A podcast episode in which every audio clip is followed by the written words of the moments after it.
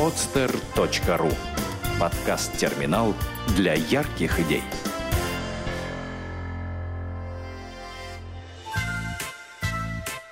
Проект «Сказки доброты». Зерно добра. Автор Ирина Васильева. Далеко-далеко, в волшебной стране, жила прекрасная фея счастья. Звали ее Лея. В тот день, когда на земле рождался младенец, Лея прилетала к нему на своей крылатой колеснице, сделанной из лепестков алых и белых роз, и делала поистине сказочный подарок. Маленькое зернышко от дерева, которое росло во дворе замка феи, и плоды которого приносили удачу, богатство, любовь и счастье. Родители новорожденного должны были посадить это зернышко, дабы из него потом выросло столь же прекрасное и удивительное дерево.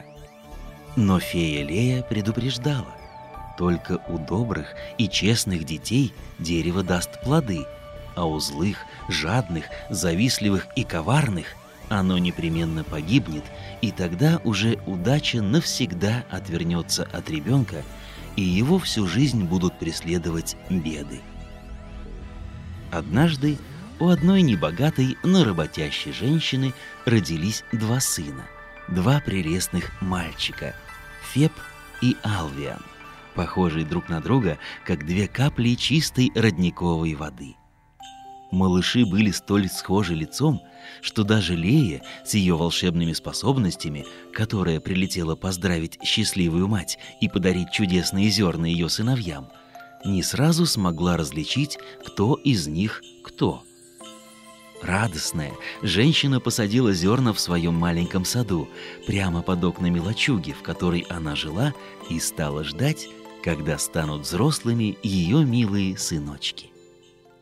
Шли годы. Мальчики росли, а вместе с ними росли и деревья, посаженные матерью.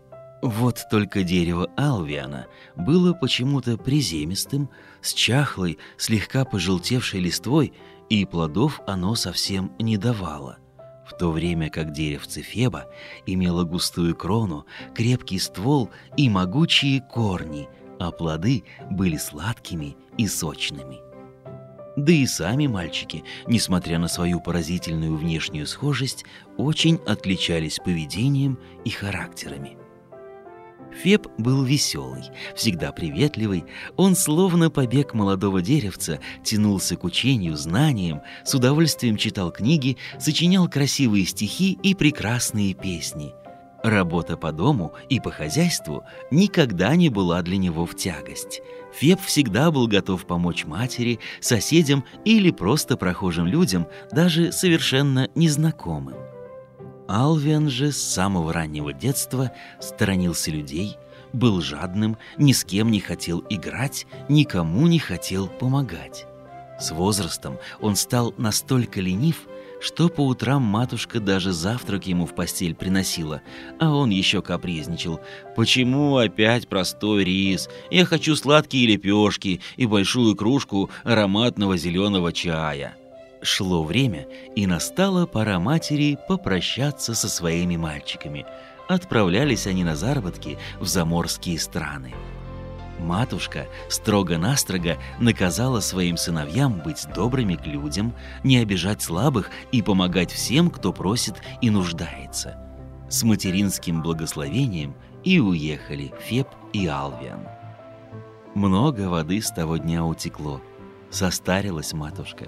Хижина ее почти развалилась, соломенную крышу разметал ветер, а в полах мыши прогрызли огромные дыры – Женщина захворала и не могла больше работать в поле и по хозяйству. Все чаще она сидела в саду, ожидая возвращения своих детей и любовалась могучим деревом Феба, которое укрывало ее своей роскошной кроной от палящего солнца. Прямо на землю падали сочные плоды со освежающей мякотью, которыми матушка утоляла жажду и голод. А дерево Алвиана – высохло совсем. Ветви его почернели, На них не осталось ни одного листочка, а на самом верху висело гнилое, червивое, сморщенное яблоко, с которого на землю вместо сока капал горький яд. И в том месте, куда попадали капли, земля глубоко растрескалась. Из своего волшебного замка наблюдала за этой картиной фея Лея.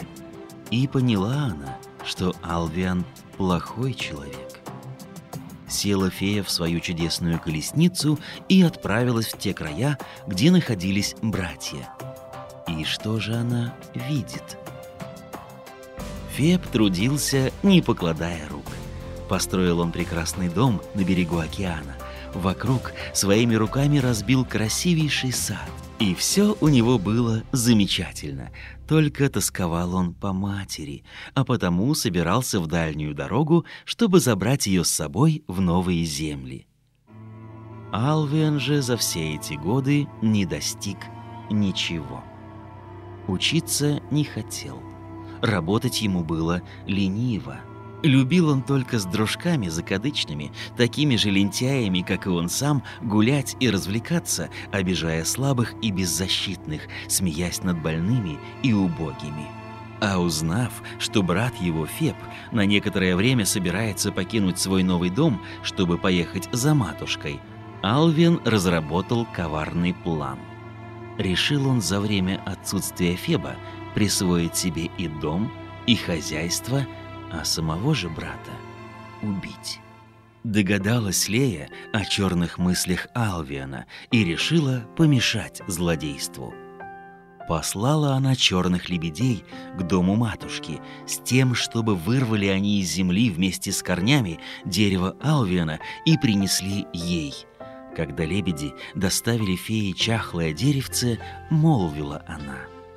«Тридцать лет ты коптил небо, так поработай же теперь на благо людей. Забрала к себе в свой волшебный сад фея засохший саженец, а вместе с ним и Алвиана, который работает теперь у Леи, не покладая рук. Каждое утро он набирает огромную, тяжелую лейку воды и разбрызгивает влагу над полями. Так и получается роса. А бывает, что некогда капризному и ленивому брату поручают другую работу. Он поливает землю из волшебного душа, и тогда на людей с неба льется дождь. Феб же забрал с собой матушку, свое дерево и вернулся в свой прекрасный дом на берегу бескрайнего океана. Он женился на девушке, такой же работящей, как и он сам – и родились у них две прекрасные дочки. А на рождение дочерей фея Лея подарила девочкам по зернышку от своего волшебного дерева. Годы идут, а деревца дочерей Феба крепкие, здоровые и красивые, как и их хозяйки. А все почему? Да потому что плодом добра всегда должно быть добро. Сделано на podster.ru Скачать другие выпуски подкаста вы можете на podster.ru